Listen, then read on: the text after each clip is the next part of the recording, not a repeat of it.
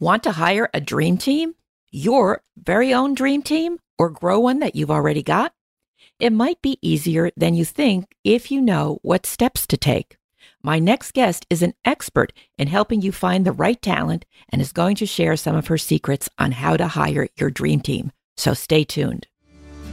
This is Business Confidential Now with Hanna Hasl-Kelchner helping you see business issues hiding in plain view that matter to your bottom line. Welcome to Business Confidential Now. I'm your host, Hanna Hasl-Kelchner, and I have a terrific guest for you today. She's Andrea Hoffer, the founder and CEO of AHA Recruiting Experts, a consulting and recruiting firm based out of Boca Raton, Florida, specializing in helping companies attract and retain top talent that can take your organization to the next level. She's also published a book, Hire, Higher. Now, I know that title sounds a little misleading, but when you see it, the first hire is as in hiring, bringing people on board. And the second hire is pronounced the same way, but is really spelled differently. It's H I G H E R, as in reaching the next level. So, higher, hire, I really don't know how else to say it. So I'll just be asking the questions from here and let Andrea do the talking so we all can find out how to hire a dream team that meets our business needs. So welcome to Business Confidential now, Andrea. Thank you, Hannah. It's great to be here. So wonderful to have you. You know, startups and small business owners in particular, they wear so many hats. And as their business begins to take off and grow, they suddenly realize they need help but they're strapped for time. Where would you recommend they begin if they're looking to hire a dream team? Well, they really need to begin in just discovering who they really need.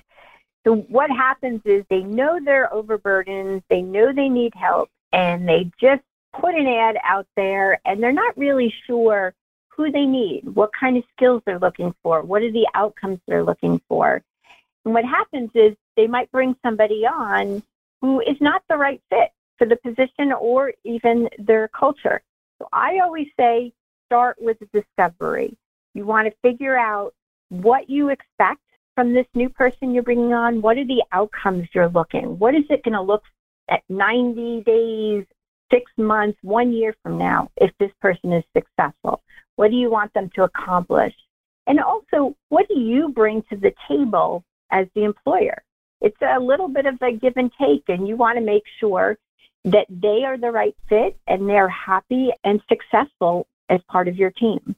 Well, let's drill down a little bit because isn't it a little hard for people to really know what they don't know? I mean, they know they need help, but how do they go figuring out what skills are really necessary? We like to start with six discovery questions. So the first one we often ask our clients to ask, and all of these questions are in my book as well. And the first one is why does the position exist? Just putting a little bit of thought, no answer needs to be perfect. You just want to put some thought to each of these questions. So the first question, you know, how does this contribute to the mission of the company, to what the company is all about? How is this going to move the needle forward? for you because everybody wants to feel needed. They want to know that they're contributing to something bigger. So if you put some thought into that and know that before you start going out and hiring, it's going to be easier to attract a good person because they're going to want to know how they fit in that puzzle. And the next thing is what are the results and outcomes needed from this position, which is what I mentioned earlier. What are some of the things you want to see happen in the next 90 days or so? Because then that's going to help you in one attracting the right person because if you put it out there what you're looking for this person to accomplish people are going to be attracted to that because they may have done something similar in a past position. Or it will help them to figure out if their skills are transferable to what you're trying to fill. And then then you start to think about what are the skills and experiences needed to do this job successfully and i think this is the rabbit hole that most business owners fall down. They think, okay, I need someone. So here's the laundry list of skills and experience I need them to have already in order to be successful. And sometimes they don't need those specific skills, or even if they have those specific skills and experience, they n- might not be able to accomplish those outcomes that are necessary for them to be successful and you as a company to be successful.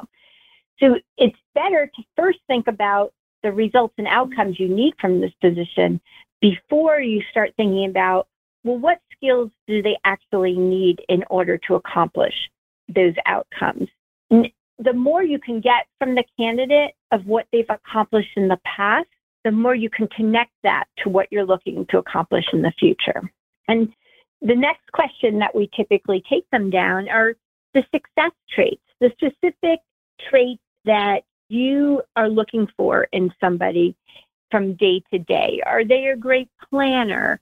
Are they very good at building rapport with clients? What are those traits that are necessary to be successful? And we call them success traits. And we typically figure that out by asking about specific examples of stories. If, if you don't have a team in the past, you can even think of examples of how you've shown up when you've filled some part of this role in the past and think about those characteristics that are necessary in order to be successful.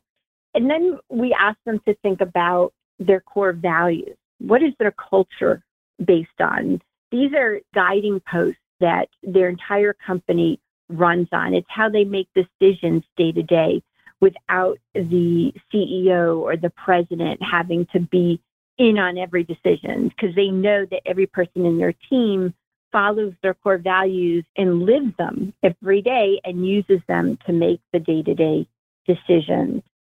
And then our last part of the discovery is thinking about what these team members that you're looking for, what they want in a job, and how can you give that to them. It's not always money. It could be that they love to learn, and can you provide them with different learning opportunities?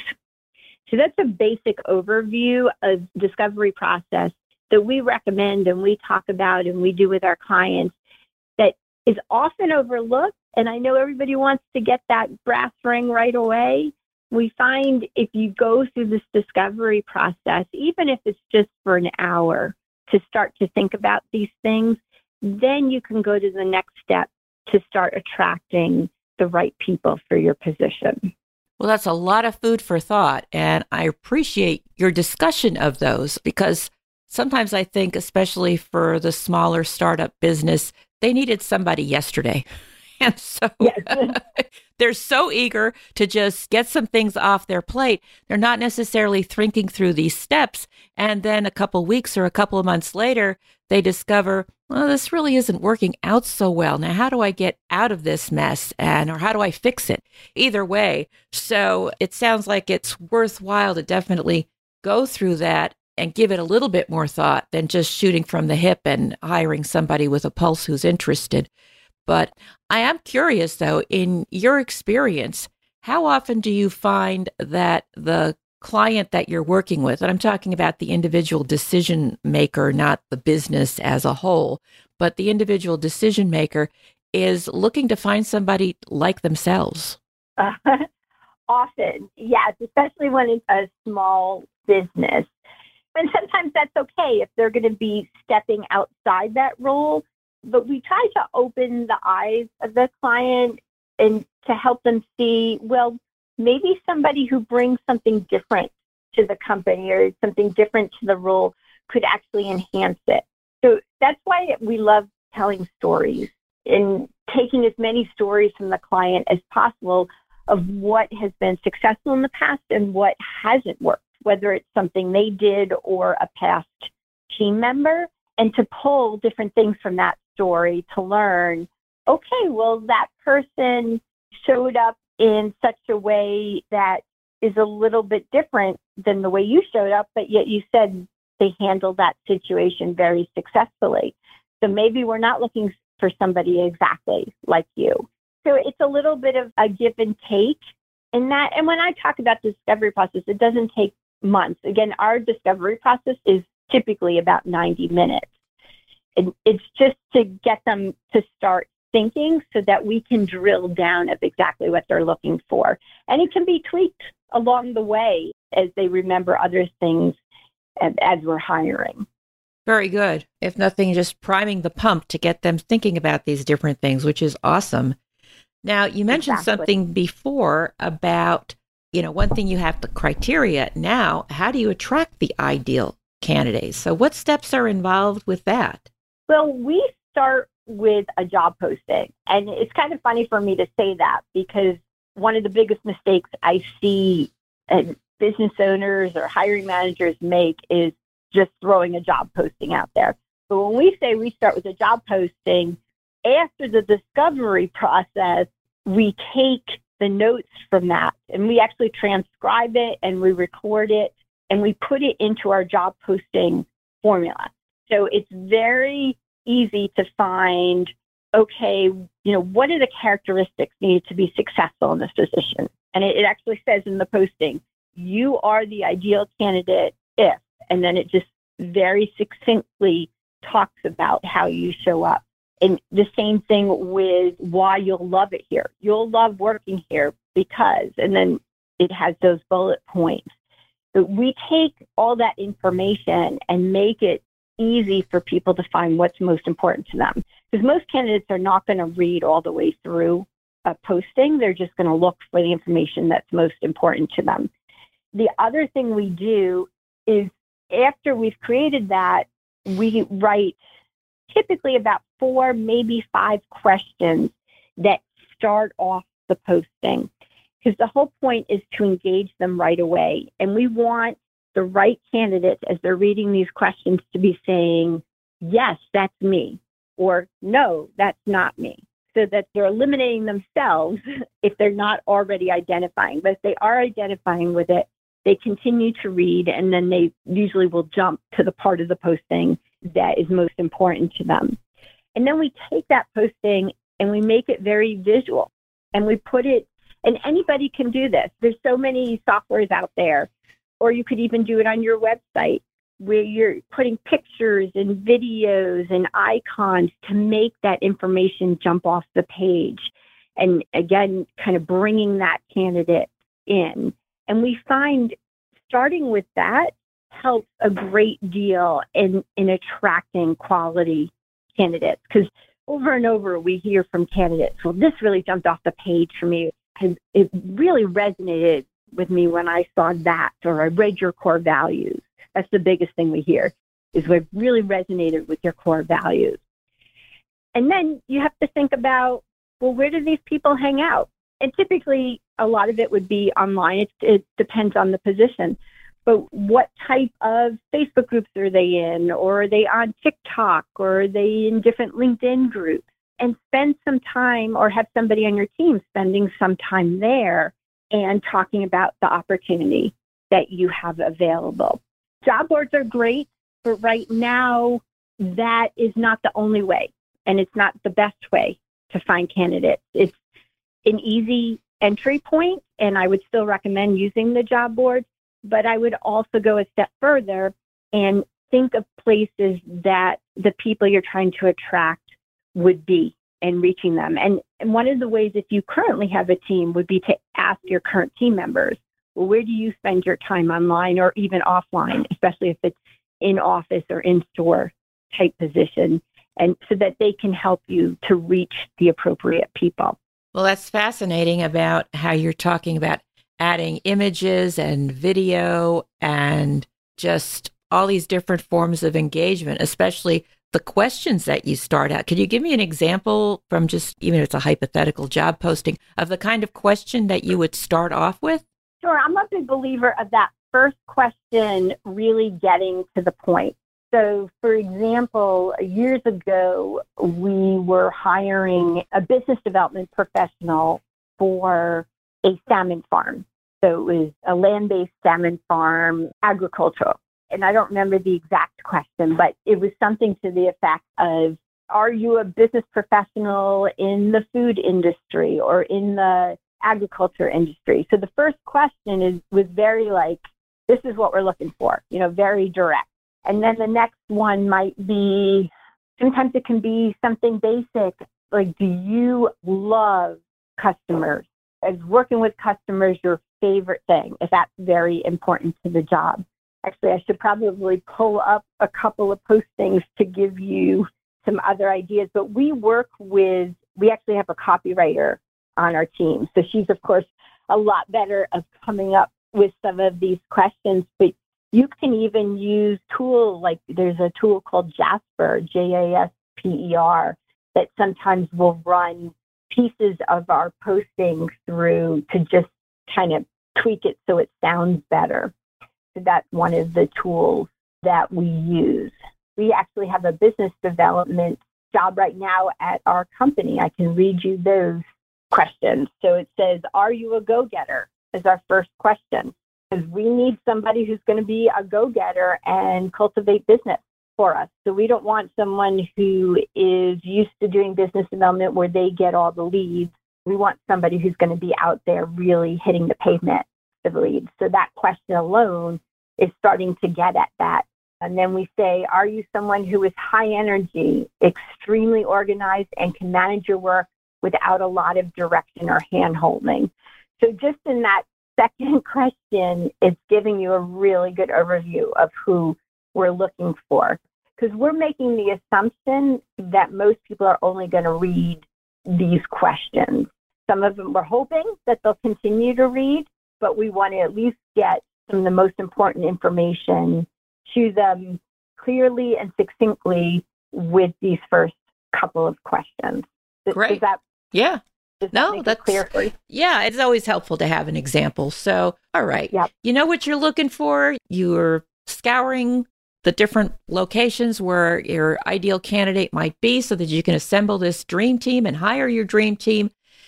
Now, the interview process, okay? You've narrowed it down to a group of people that look like they've got the stuff you're looking for. Tell me about the interview process because, especially when you want to hire a dream team, I would think that that's pretty intense. You don't want to be making mistakes. So, what are the most important things to zero in on? I'm going to walk you through our formula for interviewing because I think that is probably the most powerful tool. And, and this formula is built on some of the best gurus when it comes to interviewing.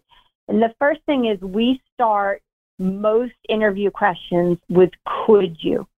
Could you share? Could you tell me? And the reason we start with that is it's very conversational. It makes the candidate feel like they have an element of control. It's very different than the traditional questioning where it was tell you, very directional. It's almost, you hear like the old stories of making the candidate feel uncomfortable because you want to grill them. That's not the way you're going to really get to know them. You want them to feel as comfortable as possible and make it feel more like a conversation. The more comfortable they feel, the more of themselves they're going to share with you. You'd actually be amazed at some of the things that have been shared with me over the years. And then the next part of the question is a specific example. So it's could you share a specific example of? Now, specific example is your power phrase. And you always want to say that, either specific example or specific story, any specific something. We'd usually say specific example. And then you want to take some situation that is typical for this position you're hiring for, and you want to put that in. So, for example, if you're looking for, say, someone who tends to take ownership of things, you might ask, could you share a specific example of a time at work where it wasn't clear who was responsible for a certain task? And the thing that you'll notice that's not in that is, and how did you resolve that? Or how did you figure it out? You don't want to add that in because that's giving away the answer. You just want to present the situation and ask them to tell you of a specific example when they've been faced with a similar situation. And if you continue to ask questions like this, and each one is very much tied to the job, you'll start to see a pattern in how they respond. If one, they're talking in generalities, and even though you're continuously asking them for details and specific examples, if they keep giving you very general statements and saying things like, you should do this, then that's kind of a red flag. That's not telling me that they've done anything I'm looking for in the past. But if they walk you through specific examples of them being the person, you know, of how they were in these situations and how they acted, then you get a much better feel for how they typically show up in these types of situations and how they would probably show up if they were part of your team. And it's something you have to get used to in interviewing, but once you start to use this tool, it's amazing the information you get from your interview. And when you're really keyed into, am I getting specific details about what they've done in the past, or am I just hearing all the flowery keywords that the internet tells them to say?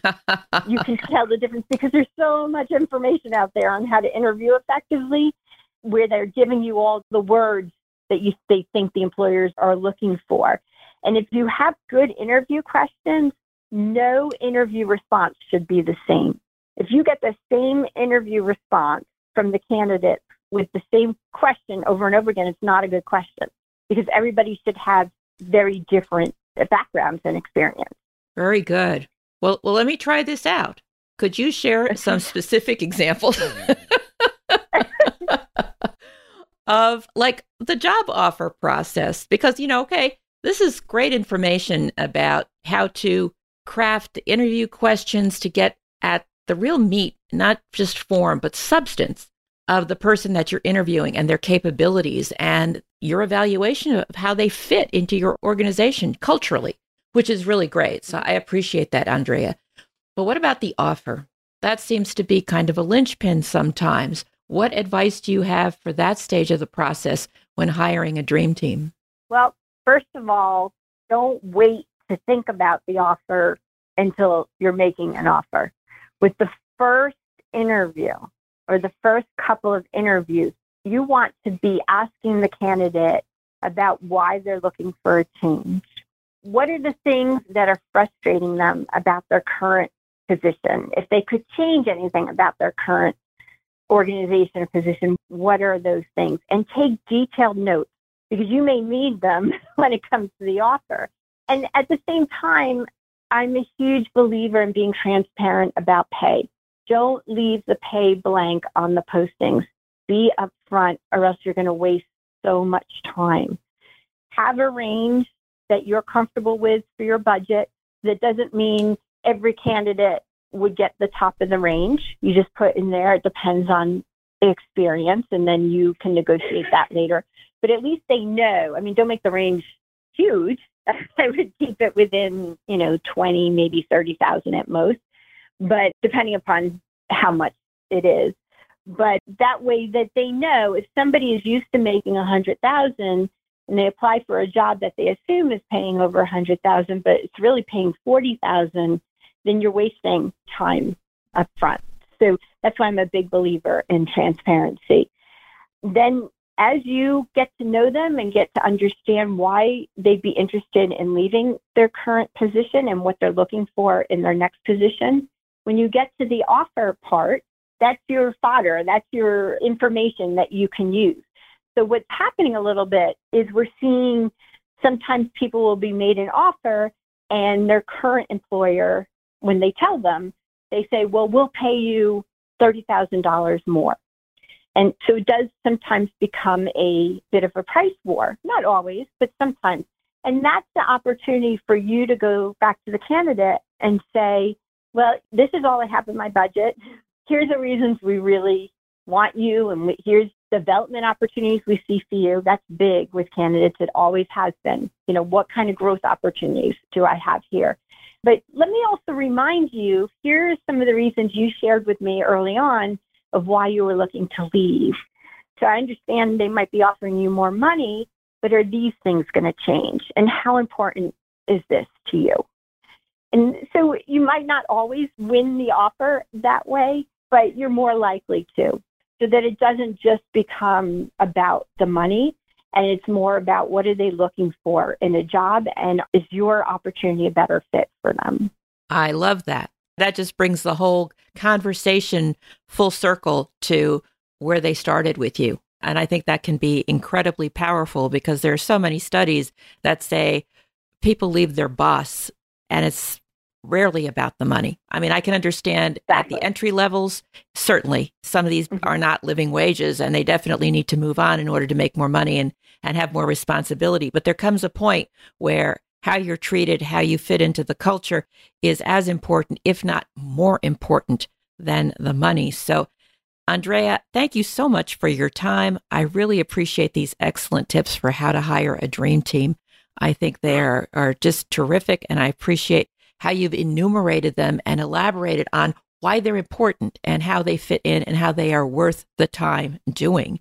So, if you're listening and you'd like more information about Andrea Hoffer and her recruiting team, AHA recruiting experts, or her book, Hire, Higher How to Attract, Interview, and Grow Your Dream Team, that information can be found in the show notes at businessconfidentialradio.com. And if you know someone who's looking to hire a dream team, you know, the right people for the job, please tell them about this podcast episode, share the link, and leave a positive review so others can learn about it too. You can do it on your podcast app or at lovethepodcast.com forward slash business confidential. And I thank you for your time listening to Business Confidential now with Hanna Hasl-Kelchner. Have a great day and an even better tomorrow.